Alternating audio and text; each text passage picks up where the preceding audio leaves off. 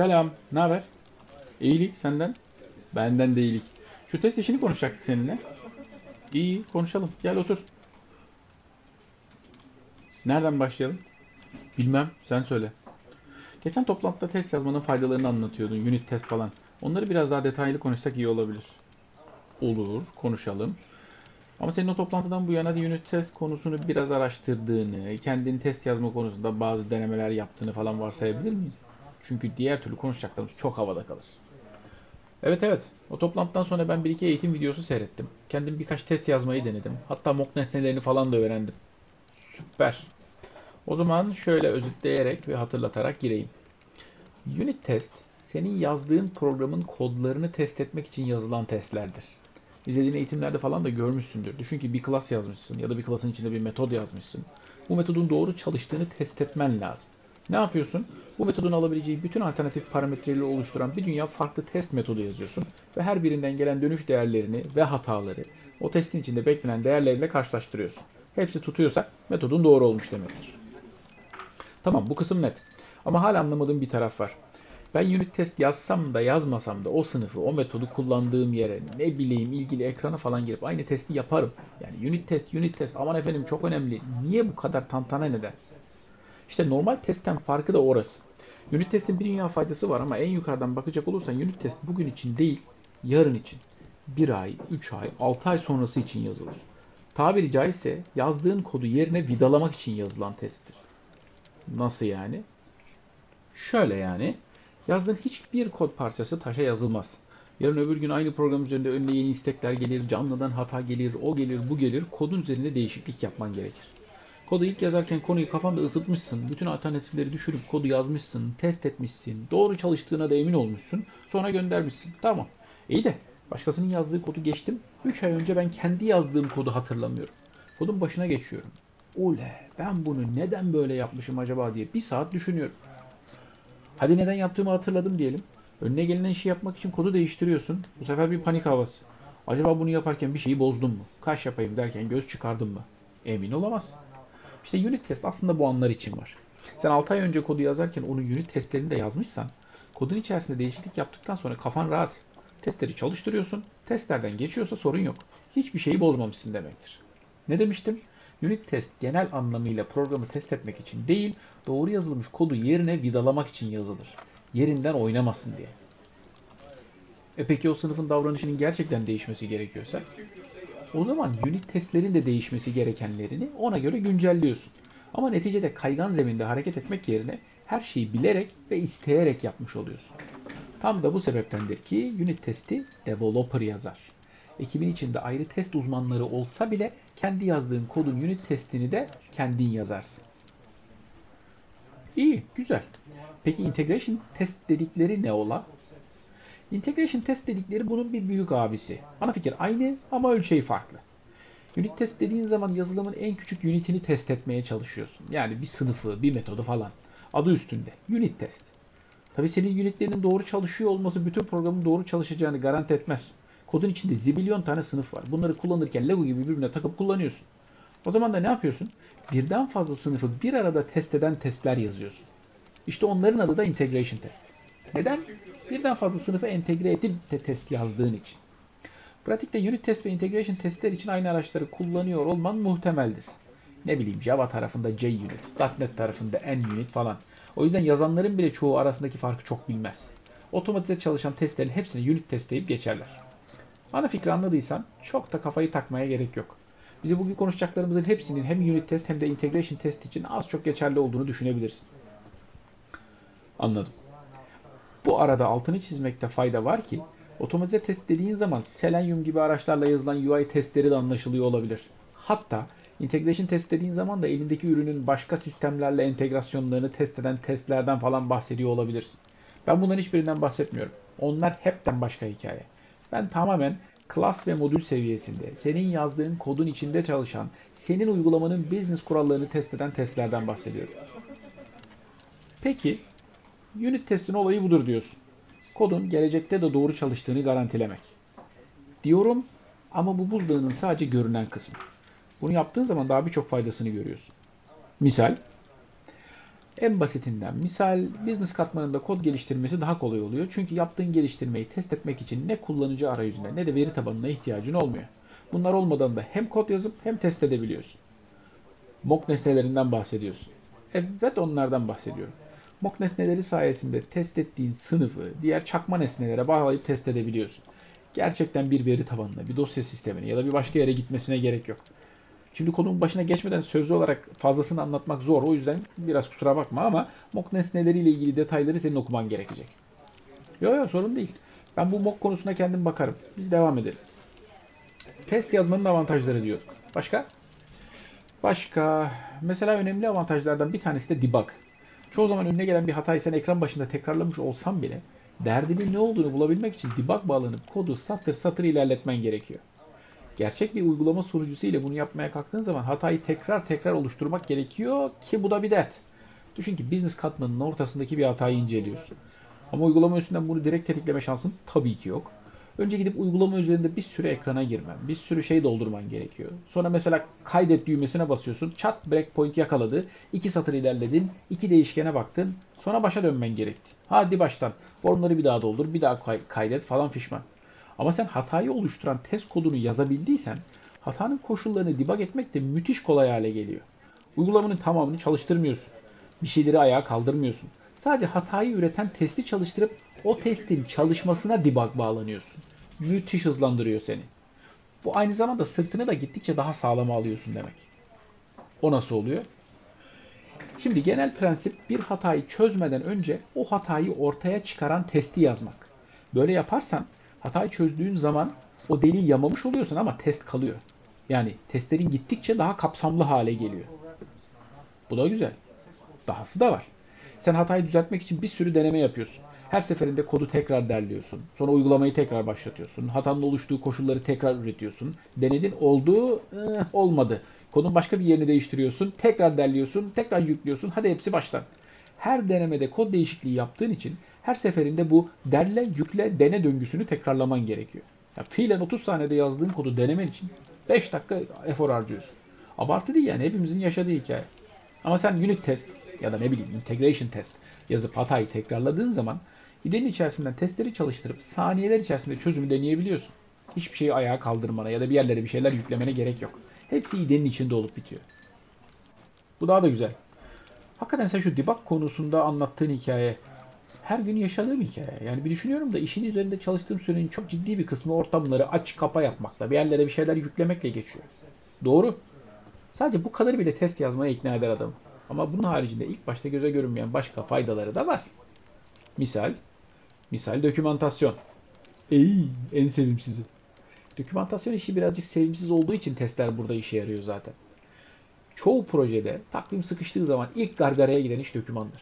Hatta doküman işini ciddiyetle takip ediyor olsam bile hiçbir iş başladığı analize bitmez ki.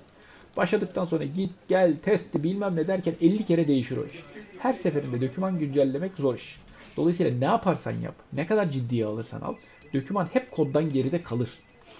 Tabi burada son kullanıcı dokümanlarından bahsetmiyorum yani. Sistemin teknik analiz ve tasarım dokümanlarından bahsediyorum. Şimdi unit testler bir nebze ama integration testler ve özellikle kapsamlı integration testler baya baya doküman vazifesi de görür. Yani sistemin belli parçalarının hangi koşullarda nasıl davranması gerektiğini dokümante eder. Hele test kodunu biraz da komentle desteklediysen tadından yenmez. Beni doküman yazmaktan kurtaracak her şeye varım. Hop o kadar uzun boylu değil. Test yazıyorsun diye dokümana gerek yok demedim. Test yazıyor olmak belli noktalarda sürekli güncel olan bir dokümantasyon üretir dedim. Üzgünüm ama kalanlar için doküman yazmaya devam. Buna da şükür. Aynen. Ayrıca test yazmanın kodun mimarisine de çok ciddi faydası var. Yok artık. Var var. Bak bir projede otomatize test yazmaya karar verdiğin zaman o testi yazabilmek için yapman gerekenler kodun mimarisini iyiye doğru ittirir. İyi de ben tek tek metodlara ve sınıflara test yazmıyor muyum? Ya bunun mimariyle ne alakası var? Alakası olmaz olur mu? Senin kodun zaten sorumlulukları net ayrılmamış sınıflardan, 300-500 satırlık metodlardan falan oluşuyorsa, o kod için istesen de unit test yazamazsın. O kodu test edilebilir hale getirmek için metodları küçültmen, sınıfları birbirinden ayırman, aralarına düzgün interface'ler tanımlaman, dependency injection paterni kullanman. Yani kısacası object oriented programlamanın nimetlerinden düzgün faydalanman gerekir. Bu da senin kodunun mimarisini iyiye doğru ittirir. Ha bu tabi demek değildir ki test yazıyorsun diye uygulamanın çok iyi bir mimarisi var. Bütün bunları yapıyor olsam bile berbat bir obje model ortaya çıkarmayı başarabilirsin. Ama yine de test yazıyor olmak seni ister istemez görece iyi bir mimariye doğru ittirir.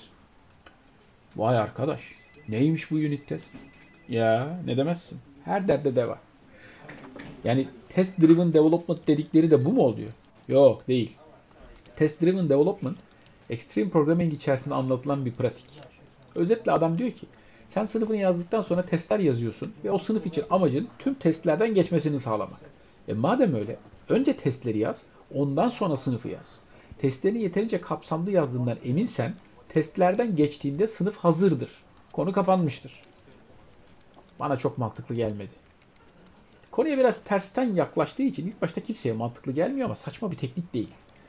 Önce testleri yazmak sınıfın kodunu yazmadan önce seni sınıfın interfeysini düzgün tasarlamak zorunda bırakıyor. Bu da az önce dediğim gibi senin obje model tasarımını genelde olumlu etkiliyor. Test Driven Development başta herkese ters gelen bir konu. Farklı bir düşünme şekli gerektiriyor ama alıştığın zaman çok verimli olabiliyor. O yüzden aklının bir köşesinde tutmak lazım. Anlaşıldı. Burası derin. Başka yere atlayalım. Benim kaç tane test yazmam gerekiyor? Her metoda bir tane mi? Muhtemelen çok daha fazla. Satır sayısı ortalamalarına baktığın zaman çalışan kod ile test kodu arasında genelde 1'e 4, 1'e 5 gibi bir oran görebilirsin. Çok fazlaymış. Evet ama neticede test kodunun içinde o kadar karmaşık algoritmalar kurmuyorsun. Yani yazması genelde çok daha hızlı oluyor. Ee, sonuçta senin bir sınıfın ya da metodun davranışını tüm parametre alternatifleriyle de test etmen gerekiyor. Bu da bir dünya test yazmak demek doğal olarak. Peki ben yeterince test yazdığımı nereden bileceğim? Zor soru. Açıkçası testler de kodun kendisi kadar tasarlanması gereken şeyler. Yazdığın her satır kod bundan sonrası için bir bakım maliyeti demek. Aynı şekilde yazdığın her test de ileride bakımı yapılması gereken bir şey demek. Dolayısıyla ne kadar fazla test o kadar iyi diyemezsin. Tam tersine mümkün olduğunca az test ile mümkün olduğunca farklı durumu test etmen gerekiyor. Anlamadım. Şöyle diyelim. Mesela bir sayının karesini alan bir fonksiyon var diyelim. Bunu test ederken eksi 2, artı 2 ve 0 ile test etsen muhtemelen yeter. Çünkü bir pozitif, bir negatif, bir de 0 ile test etmiş oluyorsun. 2 ile test ettikten sonra 22 ile bir daha test etmek sana çok bir şey kazandırmaz. Sonuçta her testin diğer testlerin kapsamadığı bir durumu test etmesi bekleniyor. Aynı durumu farklı değerlerle 50 kere test etmenin kimseye bir faydası yok. Aksine zararı var.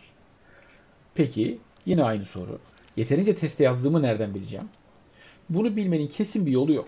Dediğim gibi tasarlanması gereken bir şey. Ama yardımcı olabilecek ölçümler var. Mesela kod coverage diye bir şey var. Sen testlerini çalıştırdığın zaman testlerin kod içerisinde hangi satırları çalıştırdığını, hangilerini çalıştırmadığını ve bunların toplama oranını ölçmek için kullanılan bir şey. Hatta çoğu IDE içerisinde testleri çalıştırdığın zaman her modül, paket, sınıf bazında sana bu oranları veriyor. Hatta hatta sınıfın kodunu açtığın zaman testlerin hangi satırlara vurup hangilerine vurmadığını renklerle gösterebiliyor. Yani bütün satırları kapsayana kadar test yazmaya devam diyorsun. Hayır, hiç öyle demiyorum. Birincisi %100 test coverage diye bir şey yok. Kodun tamamı için test yazman mümkün değil. Çoğu ekip kendi projeleri için bir yüzde belirler ve o yüzdenin altında kalmamaya çalışır.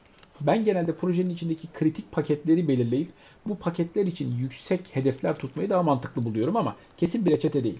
Projesine göre değişir. Ama dediğim gibi %100 test coverage ütopyadır. Öyle bir şey yok. İkinci konu da kod coverage'in yüksek olması yani her satıra vurmuş olman bütün alternatifleri test ettiğin anlamına gelmez. Coverage'in %100 olsa bile daha yazman gereken bir dünya test olabilir.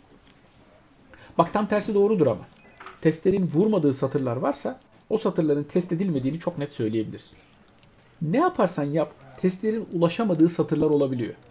Yani kodu yazarken algoritmik açıdan sana mantıklı geldiği için yazmışsın ama orayı test eden bir test kodu yazamıyorsun. Bu durumda da ulaşılamayan kodu silmelisin çünkü aslında bir işe yaramıyor diyen de çok var.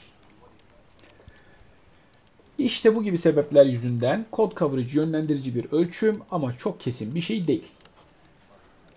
Şimdi sen IDE coverage konusunda satırları renkli renkli gösteriyor dedin ya. Bana tek bir testin dokunduğu satırları mı gösteriyor yoksa hepsinin dokunduklarını toptan mı gösteriyor? İkisini de alabilirsin ama neticede bütün testler bir araya geldiğinde anlamlı bir şey üretiyor. Dolayısıyla hepsinin toplamda nerelere dokunduğunu görmek daha önemli. Bu konuştuklarımızı projenin toplamı için düşünüyorum da o zaman bir dünya test olacak doğru mu? Tabii ki. Toplamda baktığın zaman projenin içinde yüzlerce hatta binlerce test olacak. Bu beklenen bir durum. Peki bu kadar testin koşulması uzun sürmüyor mu? Hiç değil. Testlerin her biri ufak bir noktayı test ediyor. Ayrıca ortada bir uygulama sunucusu, veri tabanı bilmem ne olmadığı için çoğu durumda birkaç saniye içerisinde binlerce test çalıştırabiliyorsun. Çok hızlı. Zaten bu kadar hızlı olması sayesinde kod geliştirirken zırt pırt tekrar tekrar bu testleri çalıştırıyorsun. Hiçbir şeyi patlatmadığından emin oluyorsun. Adımını sağlam basarak gidiyorsun. Peki bu kadar test yazmak çok fazla iş demek değil mi? Yani test yazmak işin maliyetini çok ciddi arttırıyor olmalı. İlk bakışta öyle görünüyor ama aslında öyle değil. Yani ilk bakışta 100 satır business kodu için 500 satır test yazman gerekiyor gibi duruyor. Ama biraz önce konuştuğumuz faydaların hepsini düşün. Test yazıyor olmak senin mimarini iyileştiriyor. Kod geliştirmeni, debug gelişini hızlandırıyor. Hatta aylar sonra yapacağın değişiklik ve hata düzeltmeleri çok çok hızlandırıyor. Bu açıdan baktığın zaman evet çok daha fazla satır kod yazman gerekiyor. Ama test yazmamak ile karşılaştırdığın zaman test yazmak toplamda daha hızlı ve daha ucuz. En azından öyle olmalı. Eğer öyle değilse bir şeyleri ciddi anlamda yanlış yapıyorsun demektir. Ne gibi?